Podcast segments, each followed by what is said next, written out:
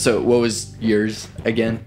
So I took the test and I'm a ISFP, which is introverted, sensing, feeling, perceiving. Hmm. Yeah.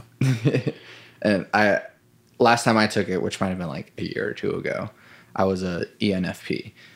And I think at the time I was really like, oh, this is really cool. This is really uh-huh. this really gets me or whatever. And now I've grown a little away from it and now I'm just thinking maybe it just varies each time that people take it. My fiance has taken it like 3 times and gotten 3 different Right. things. Um, I've taken it probably half a dozen times, and a couple times it thought I was intuitive instead of sensing. Um, but they they look at when you get the results. Most of the time, it's like a percentage of your eighty percent introverted, twenty percent extroverted. Sure. And then for the other three, and that's me, it, it's, you know, it thinks I'm like 75 to 80% introverted. Yeah. And then for the, um, the other three qualities, I'm pretty close to the half and half. Yeah. You know, so, um, you know, that this concept of uh, this personality theory and um, the, all the Myers Briggs stuff, when I first started diving into it, because basically I took the test and then you start reading the description of what this personality type is. And I just couldn't believe it was so dead on for me. It said things like muted uh, enthusiasm, you know. I was like, okay, yeah. And um, so in my head, I'm like, this is science, you know, this is incredible. And then I started catching drift of the criticisms against it and people's um, uh, people's um, you know um, doubts Yeah. and um, like I, I guess it's it's kind of like religion in a way. It's like it just helps for I guess religion is just a way for someone and and for at least this is how I see it to understand the world, a framework to understand the world better. And personality theory for me has been very helpful because, uh, like for example, the seven people in the lips, the flaming lips. I started hypothesizing who everyone was, you know. Sure. And I hy- hypothesized who my wife was. She took it. I was right Oh, okay.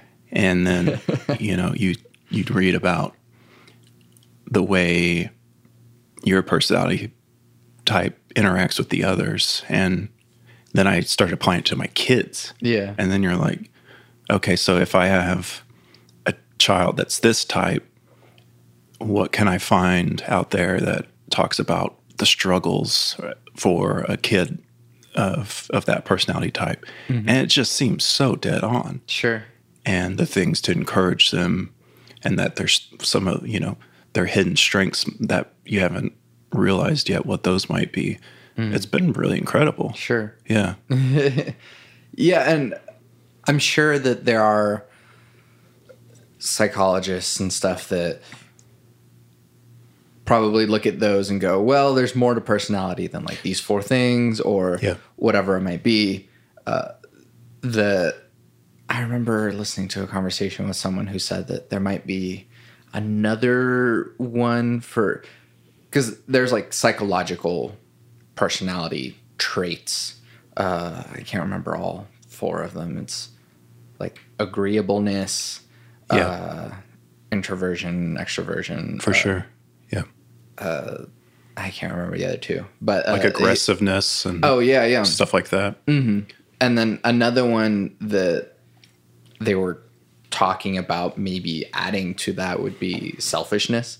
Mm-hmm. Um, so it it factors into that. So how many things do you do that sort of benefit yourself? And sometimes there are people who are uh, takers and uh, balancers or givers.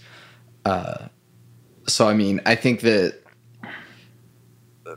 maybe the the doubt that I've had with those personality things is that yeah, people are much more complex than those things, but but also that we can always take a different lens on every single thing and and kind of go, oh, well, if you look at it through a lens of selfishness, then that kind of reshapes how you view it. If you look at it through a lens of agreeableness, that kind of shapes how you view it. Yeah.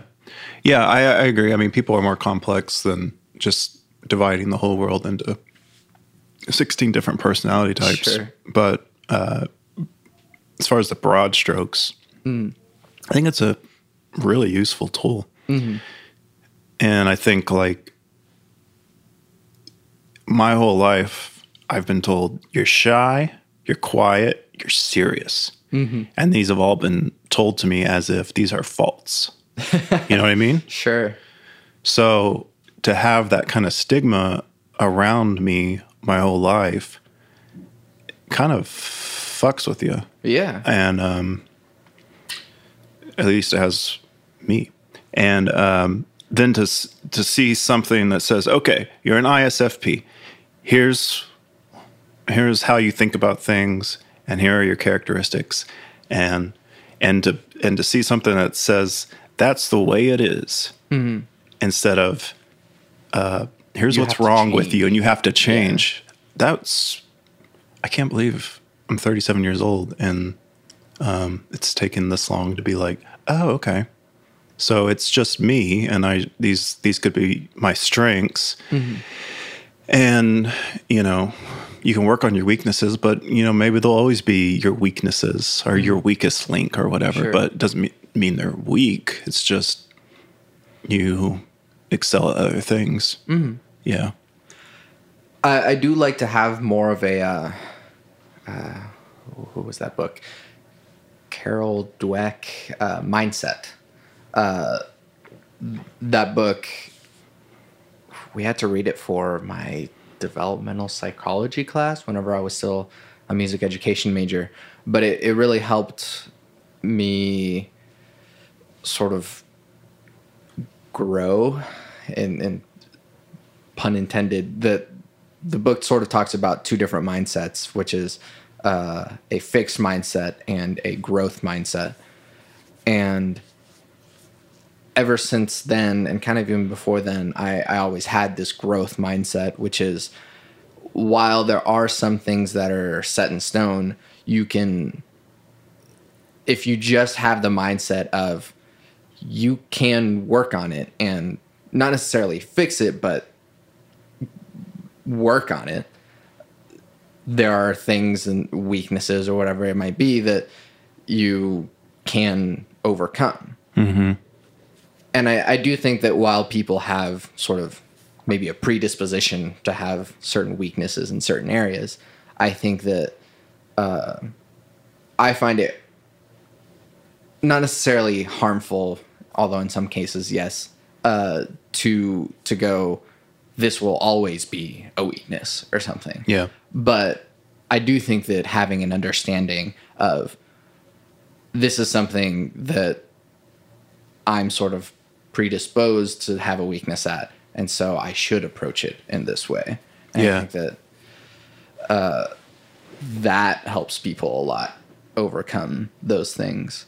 But yeah, self awareness is so huge. and there's so many people that I see struggling that I feel like they just don't have the self awareness they need. yeah, And it sounds really pretentious to say, but, uh, and I, I think I've been guilty of that plenty of plenty of times.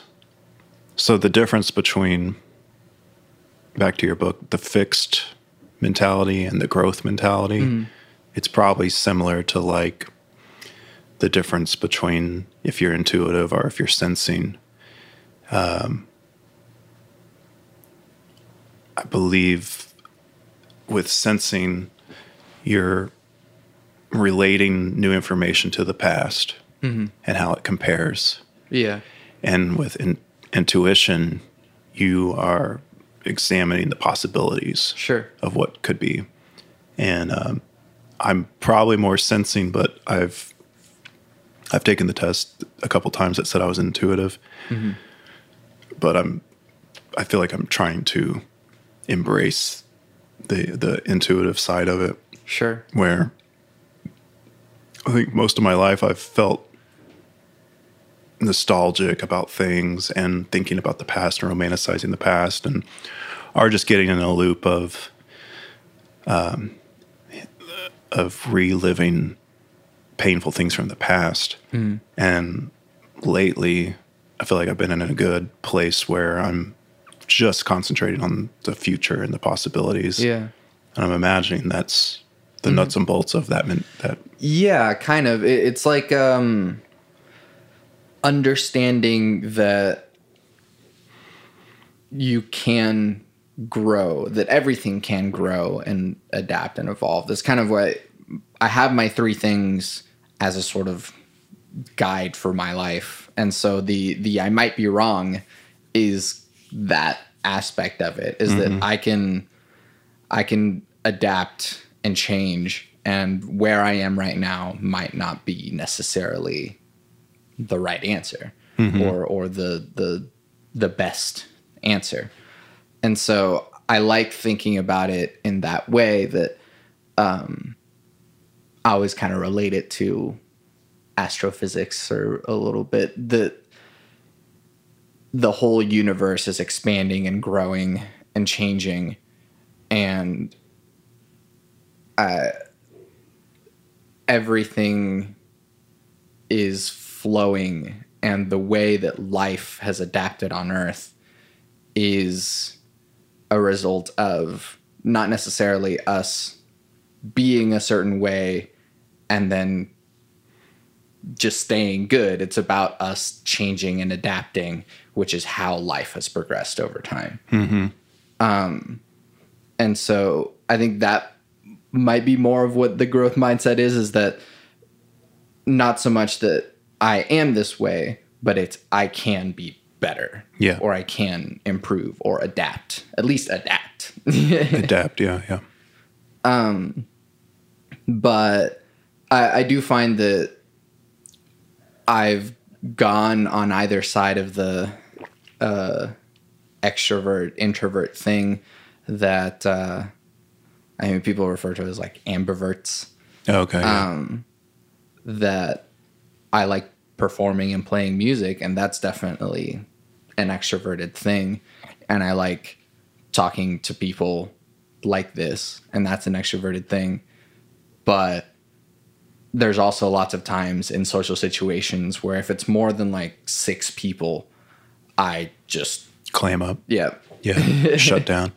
Yeah, I think it's like they would if you could take the test, it would if you're kind of in the middle, it says you exhibit both qualities, but you prefer this one.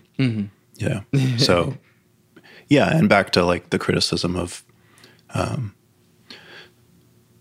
you can't pigeonhole people. Sure. Sure you can't. But um this is a pretty decent, pretty bulletproof uh, framework to to at least yeah. you know reference people out of. Right.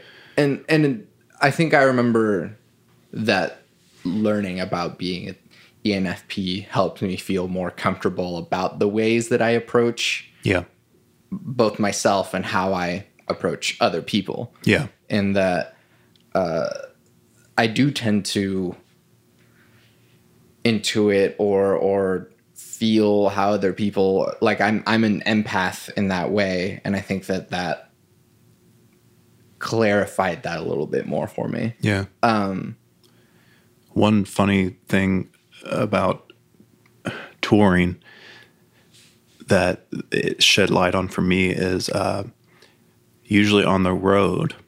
Thing about being on tour that people that haven't done it don't realize is how much of it is just being around people and sitting in this room like me and you are for Yeah. hours, you know, uh, trying to find a way to pass the time, to fill the time.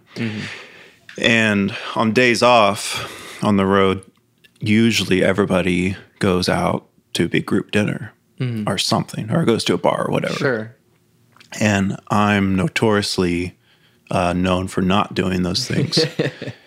and because in my head, I'm like, I can't do that. I gotta, I gotta be in this hotel room and, you know, relive the history of Kiss on YouTube, so that tomorrow I can face the day. You know, Sure.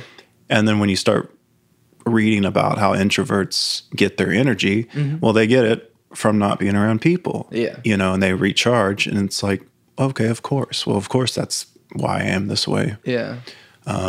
There's nothing wrong with it. It's just the way you. Yeah. Yeah. It's the way you uh, get energy. Mm-hmm. You know. Um.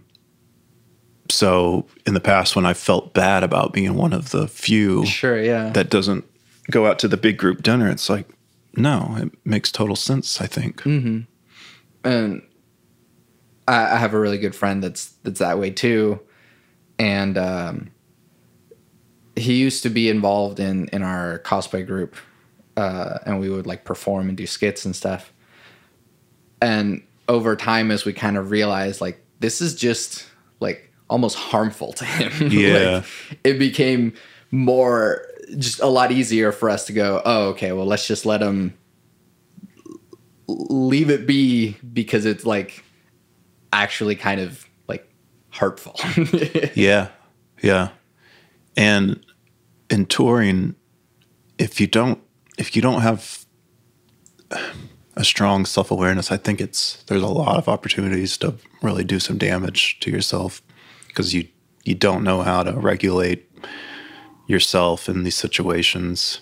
Um, you know, if you if there are on average 100 beers in a dressing room every day and you you know you can't figure out that maybe uh, you you shouldn't drink you know 10 a day um there's just it's um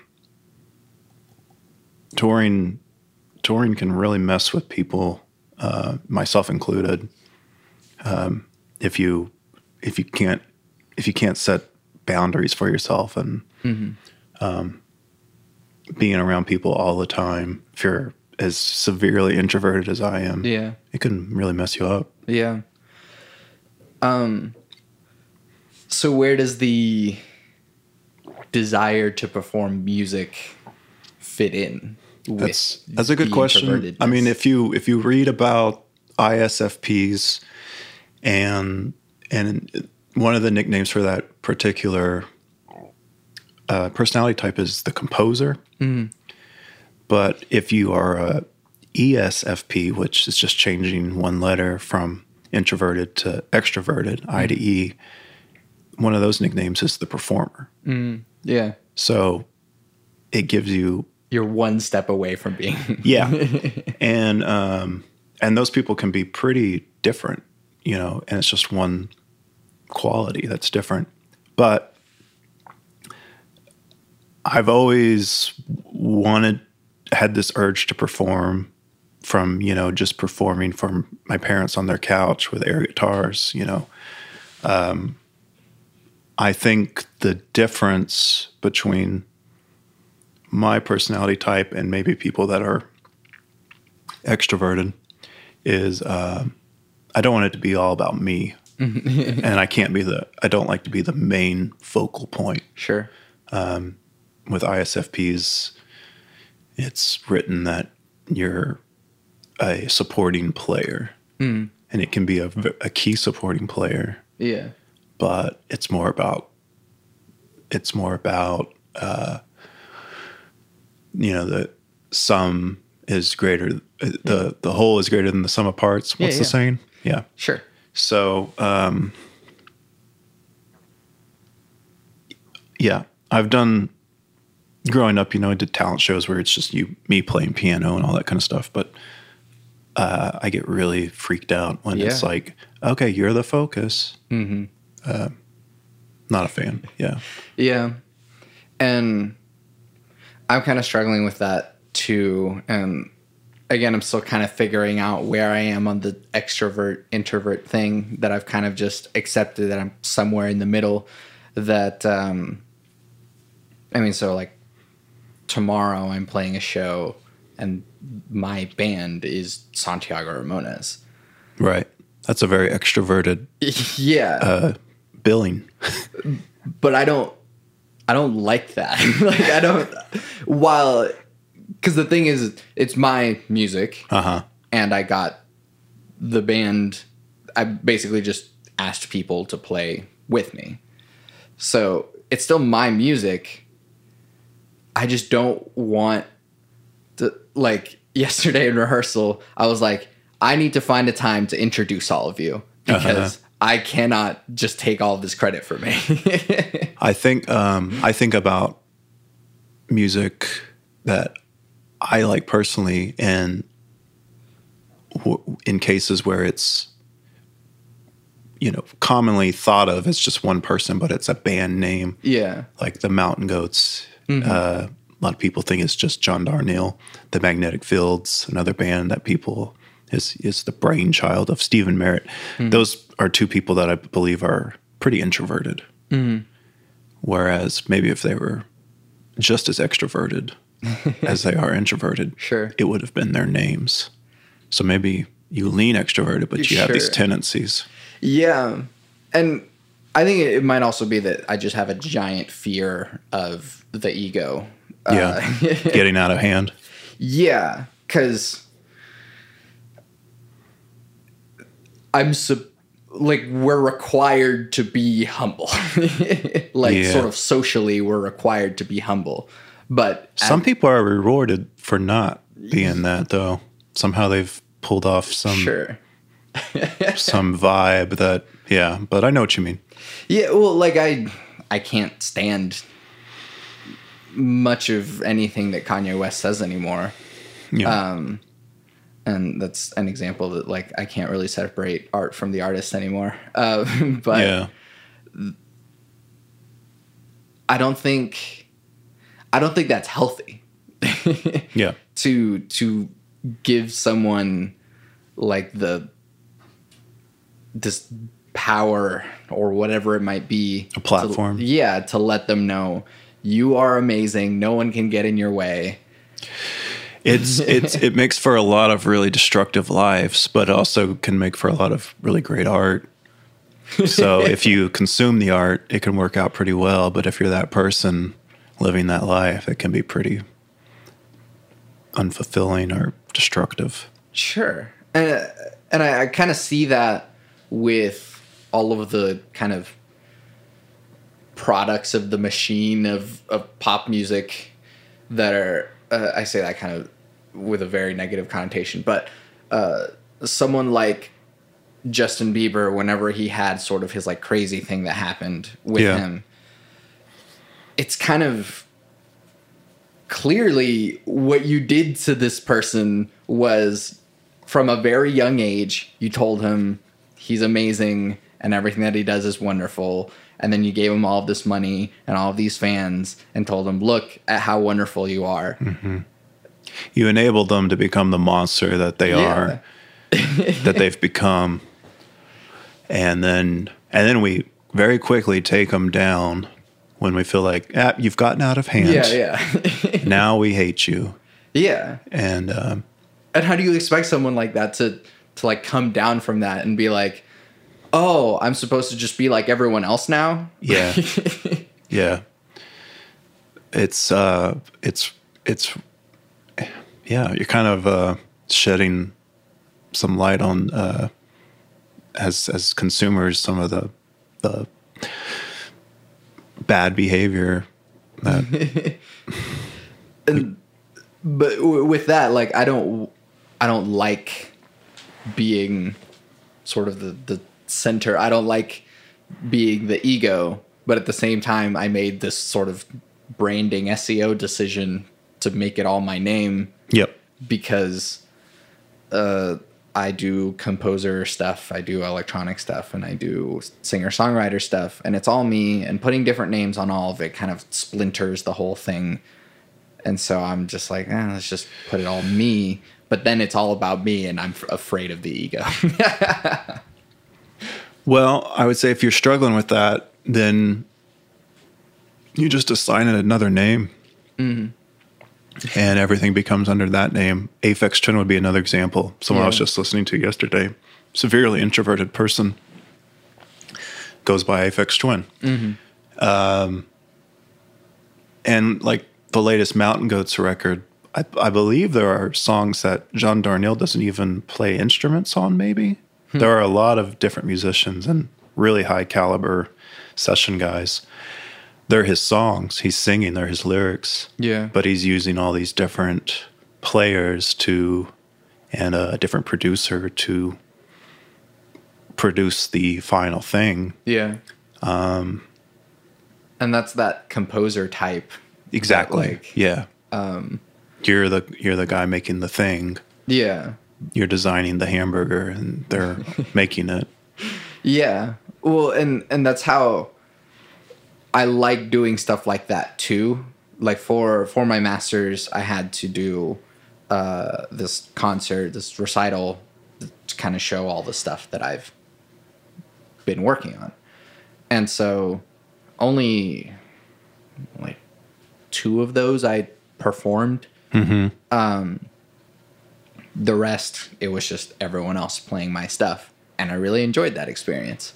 Um, and then it's kind of weird too taking that to like the the commercial music or the contemporary music perspective because a lot of times it's like oh the band is like the people playing it yeah um and so it's a little interesting that there can be sort of both sides to that. Um, and I'm, I guess I'm still figuring out where I am Where you on fall? Yeah, yeah.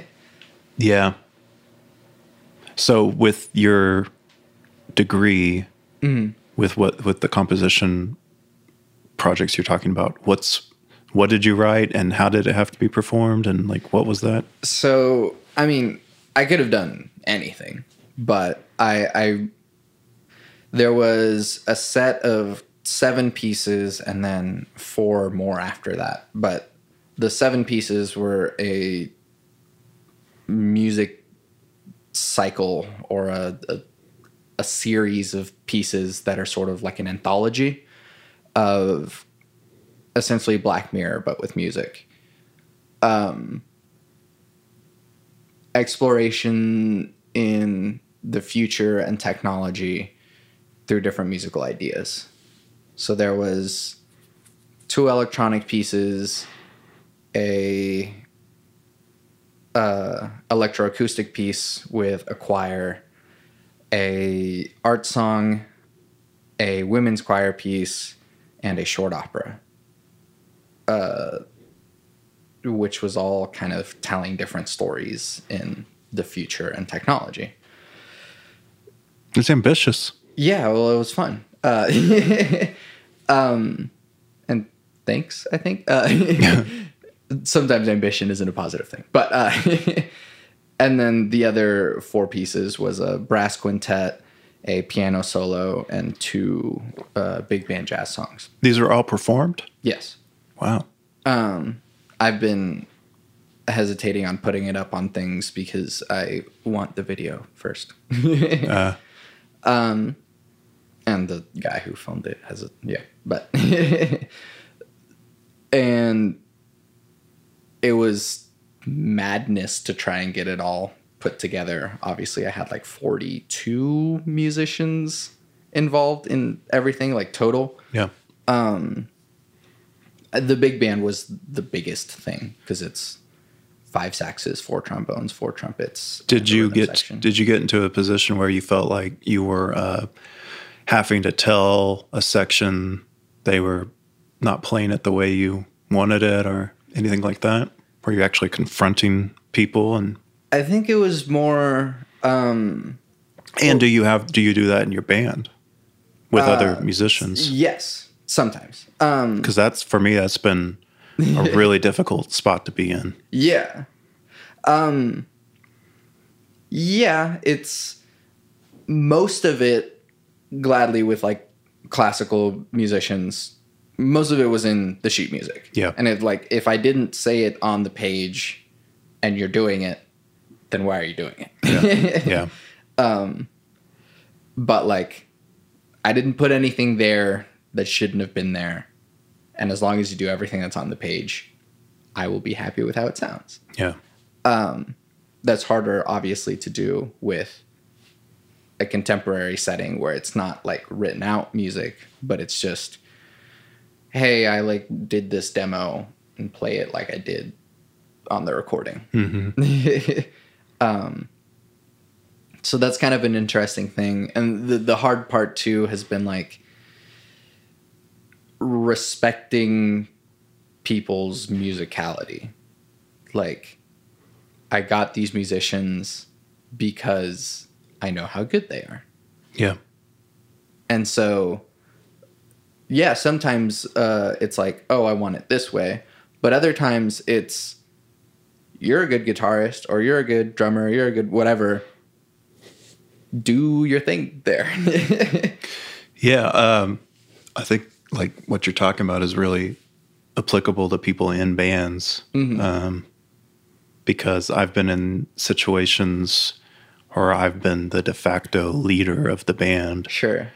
and after we play a song or whatever, they kind of look at they would look at me like, "Did we do it?" You know, and and that that can be really exhausting if if you are like me. And um, one thing about this new Mountain Goats record that's really interesting is um, he talks about just not being at a session, you know, for an entire day because he doesn't want to have his hands Yeah. are just his presence being there um, is going to affect maybe what these musicians are going to do. Yeah, And he trusts the musicians enough exactly. and the producer enough. Like, I've already written the song. You guys make it how Sure. you think it should be. Yeah. And in my own personal life, uh, experienced a little bit of that last fall up at um, Dave Fridmann's studio in, in upstate New York, recording New Lips music. Wayne kind of took a different approach, saying, um, "You guys are going to record for a couple days with just Dave. I'm not going to be in there." And um, those kinds of techniques are really interesting to me Yeah. because I feel like Wayne being in the control room, hearing what you're putting on his song, there's there's good things about that because you're maybe uh, I don't know, just more hyper aware of of uh, him hearing it, but you're also there's whether you say it or not, there's a part of you that says, "Oh, I'm not going to try that part that way because Wayne doesn't like Yeah, that I kind of yeah." Them to accept what I'm doing and and he- watching. he uh you know the the job he has in the band is when we play the song we look at him and go did we play it right? Sure. and i'm sure that can be exhausting. Um so he said here are these songs. Here's the the skeletons of the songs. You guys spend a couple days doing your thing. Yeah. i'm not i'm going to be over here in the somewhere else in the building doing this and let's see what happens. And those kinds of games they're not games but those kinds of approaches and techniques are are um they're kind of games Yeah. because it's you're you're playing with the rules the rules that you've set and um or the rules you've played by in the past at least and you're saying what happens now if you if you change the game a little Yeah. it's fun Um, Have you Well, cuz you've been in that role before. Do you like leaving it up to interpretation?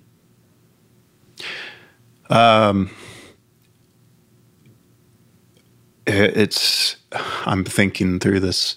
As an introvert i'm thinking through the answer before i say it out loud. Um, yes and it it depends on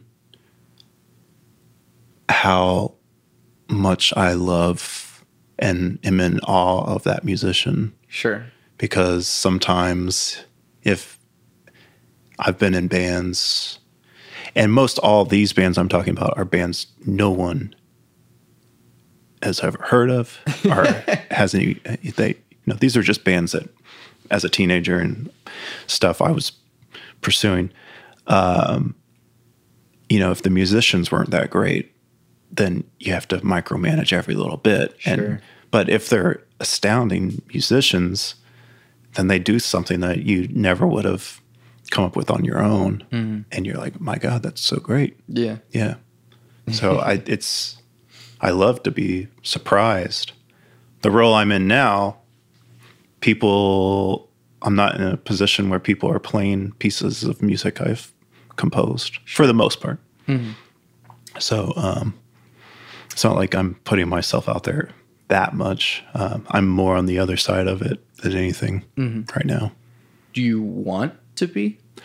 No, no. I mean, um, I think part of getting older is finding ways to stay sane and um, and make your life work for you. Um, you only have so much control over it, and um, and to let things go. And um, I feel like I'm in a pretty good place of content and and where uh, you know the ways I can express myself are uh, are there. You know, the I'm not writing a lot of songs from start to finish and giving them to a band to play, and Sure. but I have my ways of um adding to a, a a formula that is kind of in place, and um, um, so no, no, I'm I'm pretty good. Yeah. No, uh, Derek Brown symphony. I mean, it's interesting to think about, but I don't know if I think it would just be for me uh, personally. I don't know how much I would uh, broadcast to the world. Honestly, I think it'd just be me listening to it on headphones, going, you know, Yeah, yeah. getting enjoyment out of it that way. Yeah. Um that is an interesting thing. So like there are people that make just their own music for themselves.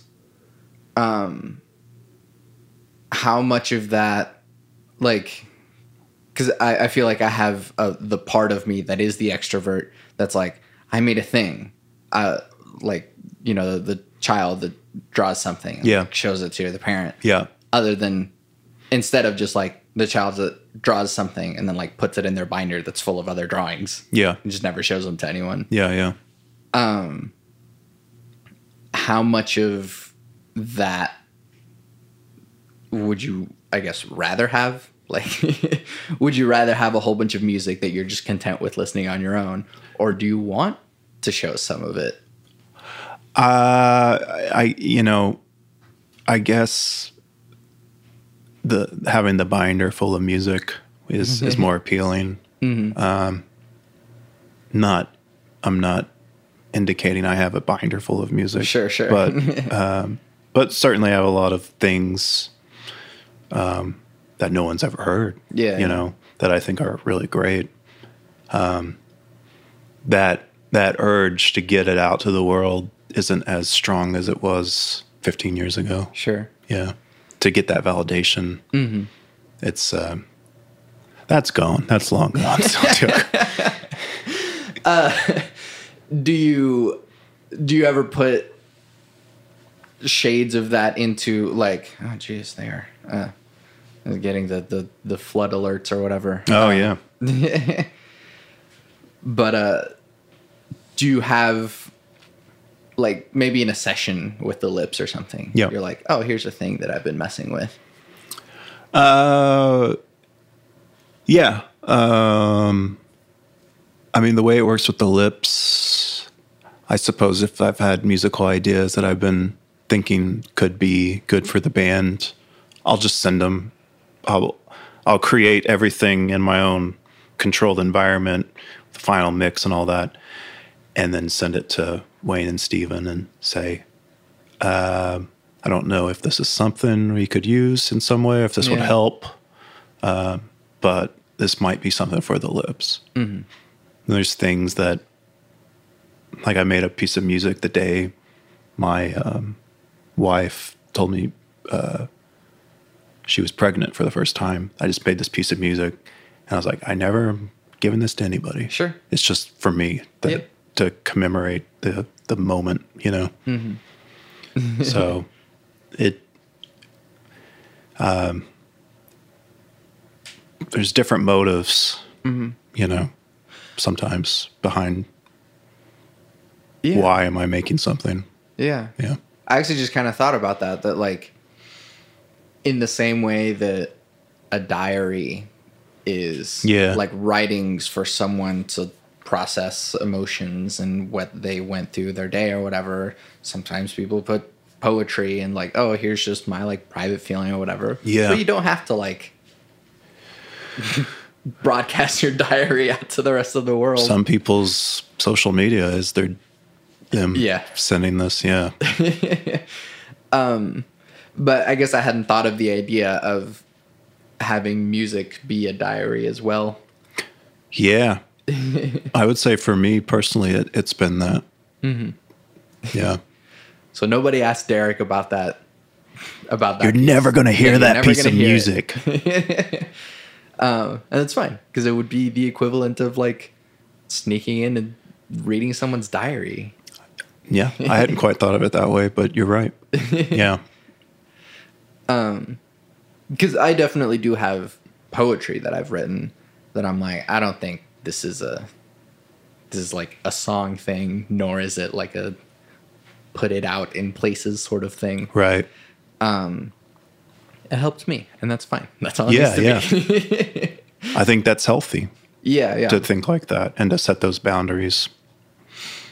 Boundaries are important to me. Um, and, you know, at times in my life when I've been less in control of things, you know, there haven't been as many boundaries that I've placed around me, and uh, that didn't work out too well, you know. Sure. I guess is it I mean, would it be weird to ask about the dynamic of the lips? No, I'll, I'll just not tell you the things the world don't need to know. Sure. um so yeah, like what is the cuz there are bands that like, oh, everyone contributes equally and then it I don't think the lips is that way. no, I don't think there's that many bands that are like that. Honestly, um, it'd be really hard to get a. It'd be really hard to produce a lot of results in a band Sure. like that, where Yeah. it's everyone. Um, the thing that I probably struggled with the most in in uh, being in bands over the years is not fully recognizing band dynamics and what or appreciating what people that I've been in bands with are bringing to the table and what they're not bringing to the table and expecting them to be something that they're not. And um, looking back on it, I'm like, oh, I was a fool to be like that. But um, if if there's anything I can help students here at the school learn is maybe your role in an, a band and other people's role and trying to work on recognizing that. Because no the lips aren't like that at all. Um, and the lips are kind of a weird thing in that there are seven people in the band. Yeah. so there's uh, you know that's a lot of personalities and there's certain people in the band that um, are very passive and certain people that are very active. And um, uh, that's the way any band is. You know you look at the beatles the who the stones. For every you know extrovert like keith moon or i think mick jagger's an extrovert. I think i've read that people think he's an introvert. Uh, there's john entwistle severe introvert. There's charlie watts you know.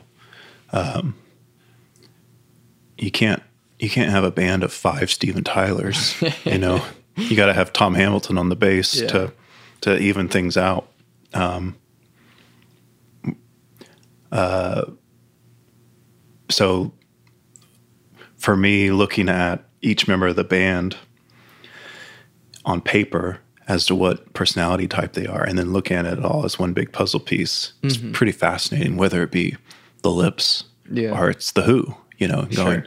okay, you know, how did this work? Mm. That's always really fascinating to me. Yeah. Um, there's that bit from, is it Let It Be, where George gets frustrated with Paul and says, you know, I'll play what you want me to play. If you don't want me to play, I won't play at all. You know, that's the classic introvert dealing with an extrovert. Like, I don't know what it is you're trying to do, but I'm here to help. Yeah. you know so um yeah i don't know if that came close to answering your question Yeah, but, it's like, I, I guess it did, but uh,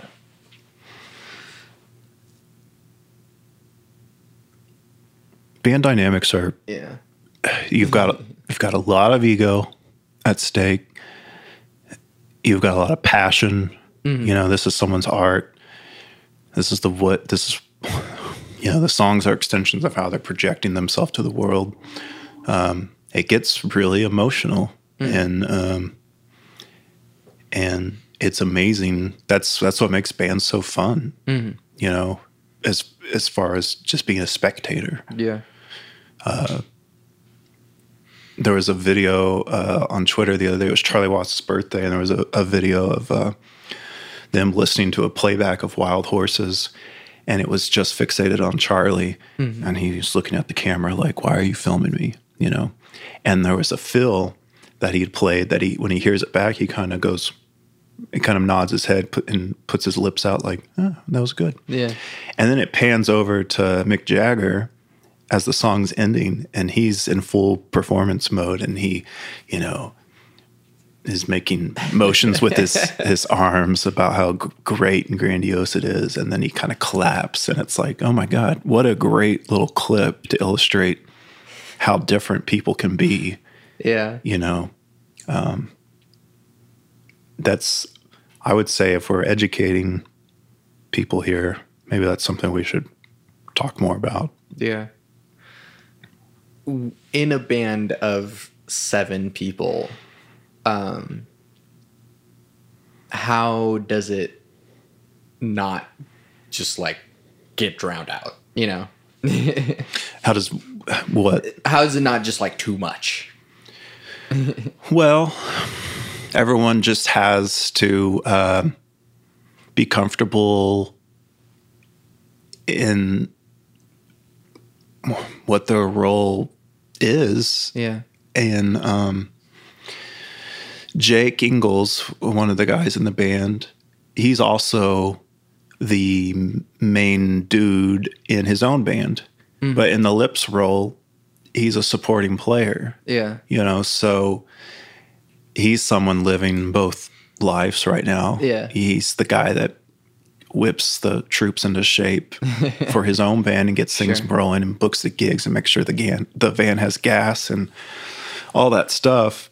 And um, and with the lips, he just gets to uh, you know show up and play his parts and and support the the greater cause. And um, and I think he's really good at knowing what he needs, what the situation needs from him. yeah, So I think everyone in the lips is very smart and um and several of the the guys like Nick Ley and and Matt Kirksey, they've been in many, many bands over the years. And these are guys that they they know about band dynamics and their place yeah, you know um, and not to say that sometimes it doesn't uh, sometimes the balance gets out of whack. But um, i think if anything's going to function like that like the lips do with seven people um, there's got to be people just kind of have to know their role. Yeah. Um, how does I guess like promotion and management and stuff? How is that different for like the lips as it is for you know some band that's trying to get started out here at ACM or something. Well, it's quite a bit different, and I don't have the answers. uh, but uh, yeah, of course, it's it's very different. Um, I mean, the lips have obviously made this career and are known for elements of the live show or the records or whatever. Mm. And when you're new, you don't have that identity forged yet. Yeah. So uh, I think it's important without getting too boring and and uh, and approaching it in, a way that I don't like to approach things. You kind of have to, as an artist, you have to f- sort of find what are the things that I want to project out to the world Yeah. if they're going to start to become interested in my band and my music, what do I want them to walk away from it thinking about me? And what do I want them to think um, when they hear my music or when they read an interview with me? You know, you're, you're branding yourself, and um, that can be really hard for some people. Um, so, with the lips, it's just continuing on the trajectory that the lips have been on for a long time Yeah. and adding to that as you go but with a new band i think it's it's just important for a young artist to go look at it and to say what are my what do i what do i want to project out Yeah. and um, I don't know if that really answers what you're asking, but you have to, you kind of have to find an identity and box yourself in a little bit, Yeah. not a lot, but you know what I mean, though. Yeah, yeah. Well, we're making a product. You are, yeah, and yeah, you know everything. You know, this package of donuts has a presentation to it. Um, and yeah, you're doing the same. yeah, yeah. And if anyone hears this goes, oh, shut up. It's like, no, you are. Yeah. I mean, the, not to say the music isn't special and all that stuff, but Yeah. you have to put it together in a way mm-hmm. that, you know, is a consistent experience for the people finding it. Yeah. And then it's kind of a a difficult quandary about selling art Yeah. in that we we talk about art in a way that it's like, oh, it's this, you know, priceless thing. Yeah. It's our communication of our heart or whatever. And it's like, but also it costs three ninety nine per month for you to be able to like and that's the difference forever. between what we were saying earlier between like here's the music that i made for me and then here's the stuff that's going out to the world Sure. you know i think they're i think you're touching on that Yeah. Um and I mean there's still stuff that like there's still a way of selling that the like diary if you will. And there's people who who do that and in a way it's some of the songs that I that I have I am doing that. But like it's still kind of a weird emotional thing to put yourself through as well. Because not only are you like using the music as like a therapeutic form of expression but it's also like buy it. Yeah. Now i'm going to try to sell it. Yeah. Know and always it, not it's not for everyone. Um, is there i mean is there an approach that can be there with like obviously you you take a different appro- approach from someone who's like i make pop music listen to this fun crazy music and someone who's going i make very intimate music that's about you know emotions and relationships and now I'm going to put this out so that hopefully other people will enjoy. Mm-hmm. And what? I'm sorry. What's But the, like how do you approach that differently? Like how would you market the intimate type versus the Uh, I guess there's just a difference in the authenticity. Uh, there, there'd have to be. I mean, when Taylor Swift's new song and video came out a few weeks ago, that the way that gets marketed should and is vastly, maybe it's not uh, obvious, but it should be vastly different than the way um, uh, Mount Eerie made a record about his wife dying of cancer. You know, Sure. what she put out. You know, it's like, um, unfortunately, there is a framework in the music industry that it all has to go through one certain kind of way. But I guess um, there, with pop music, you can be big and dumb and just have fun and not take it too seriously. And, um, but if you're putting something out that's emotionally very heavy and um, serious and your marketing you know should reflect that in a way it should be as tasteful as what you're trying to push Sure. yeah Um, authenticity actually comes up a lot in the conversation about music and especially business and everything. yeah um and i found out as an isfp that's supposedly my number one driver you know as, as like a cognitive function Yeah. Um how do you uh I guess I keep asking these business questions because that's kind of more what uh more of what you do here at ACM but also because of what I need help with. Uh, um the how do you market authenticity? I think you have to just do it with um, integrity and and um, you can't make boisterous claims about Sure. this shit's you know badass and I don't know. You just you just have to you have to approach it in a way that doesn't compromise your value system and um and resonates with the people that are going to be open to hearing your thing. You know, if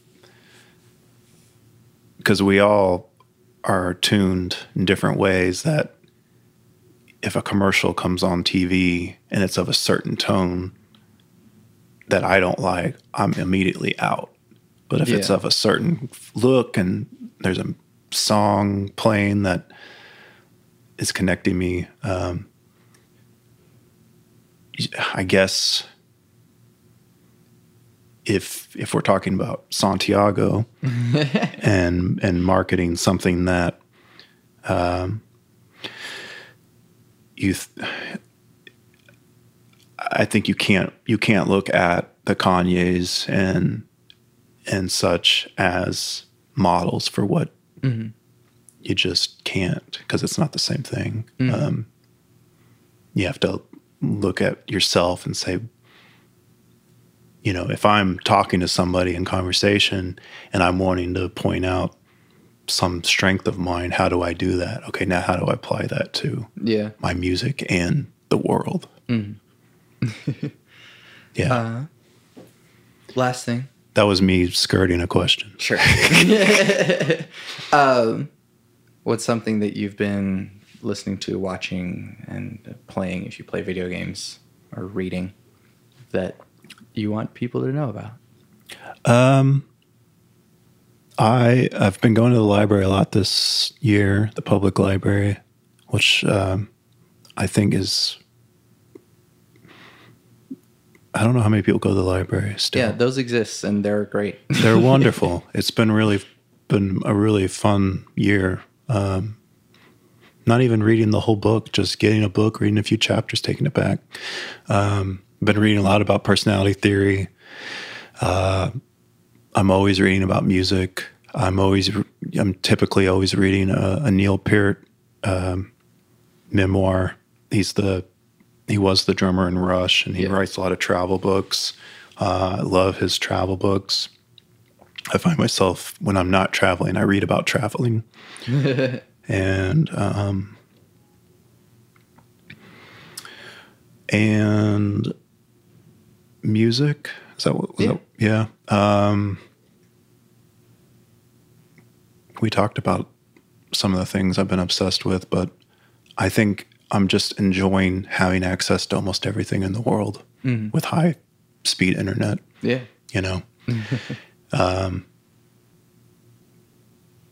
like I said, being 37, you start to figure out what you like, and it's really good once you. Someone uh, played a song the other day, and um, they're like, "Oh, I love this band," and um, within 20 seconds, and the singer came in, I said, "That's not for me," and they, I think they're like, "You're an asshole." I'm like, "No, I just know." Yeah. and there's so much good music that I haven't discovered yet that I don't need to listen to the thing I know I don't like. Sure. Mm-hmm. You can still like it. It's cool. Yeah. There's um, too much out there to try it. try There's too to much. everything. Yeah, yeah. Just the other day, some Stephen Stills solo song from a 1972 record I heard. I was like, that might be one of the greatest songs I've ever heard in my life, and it's existed for my entire life. Yeah. How many more are there like that? You know. Mm-hmm. so no, I'm not going to listen to Foals. Um, And then watching if you Watching, I, I'm less good at about that. Um, I find YouTube has just become my kind of TV Yeah. because I pull it up and it kind of knows what I like. becoming one with the machine, Derek. yeah, I mean, uh, we don't have cable at the house. We have the the Hulu, Netflix kind of setup, but Yeah. I stopped paying for the crazy cable, and I love it. But Yeah. I'd be surprised who is who Yeah. does have cable anymore. Yeah, but I mean, like people, and I don't know how people are getting shows like Barry and stuff that are on HBO, but um, uh, with the kids uh, uh, and my three kids being the ages they are, there's just not a lot of time for that. you know, I can listen to music at work or in the car, podcast or whatever. Uh, I'm a huge digester of um, Marc Maron's "What the Fuck" podcast. I mean, every I listen to, I try at least every episode every Monday and Thursday. So that's become a very ingrained part of my life for several several years. Um, yeah, I kind of have my routine of things I, I constantly go through and digest. Yeah. I had this one rule about um, the Grateful Dead this year where I would be working in my office and I'd start a live show. Um, because a lot of these live shows are completely available on YouTube or Yeah. archive.org. Yeah. And I would make myself not skip ahead or, or, you know, I- even if they're like doing the worst version of Johnny B. Goode or something, I'd make myself stick it out and just listen and go, okay, there's something here that I don't know, I don't understand or don't know about yet. and I'm just going to make myself listen. So um, that's been one funny little, and it kind of helps with that like uh, attention deficit issue that I sometimes get where you're like, ah, f- I'm just going to go to the next, Next thing. Yeah, it's like, no, I'm sticking it out. We're going to listen to this set. Yeah. Experimentation is how we all learn. So I agree. I agree. um once again, thank you so much for doing this with me. Hey, thank you, man. It's been fun. Uh and once again, plug your stuff. um, Flame Lips are going on tour this summer, and um, come say hi. Yeah. I mean, if you won't say it, I will, but like the Flaming Lips put on like some of the best live shows you will ever experience. So like even if you don't listen to them, it's definitely worth going to see it because it's an experience. You'll have fun. Yeah. um well, once again, I'm Santiago Ramones. I'm Derek Brown. You can find everything that I do on my website, santiagoramones.com. I make music. You can download my demo or pay for it, Songs with Words. Um, I hope to someday put out this ambient album that I just have been waiting to get money for it, but like that'll be out eventually. Uh, I'll listen to that. yeah. Um, I'll let me pull up the next show that I have. Um, I'm playing an acoustic gig at the Plaza District on July 6th in the morning. And I'm playing a acoustic electric gig at the Patriarch on July 19th. And that'll be at like 8 p.m. Uh, so come see it, come say hi, come hang out. Uh, I do a great variety of music. Uh, I always on my podcast with my three things. They shape my life philosophy. Those three things are love never fails. It's going to be okay. I might be wrong.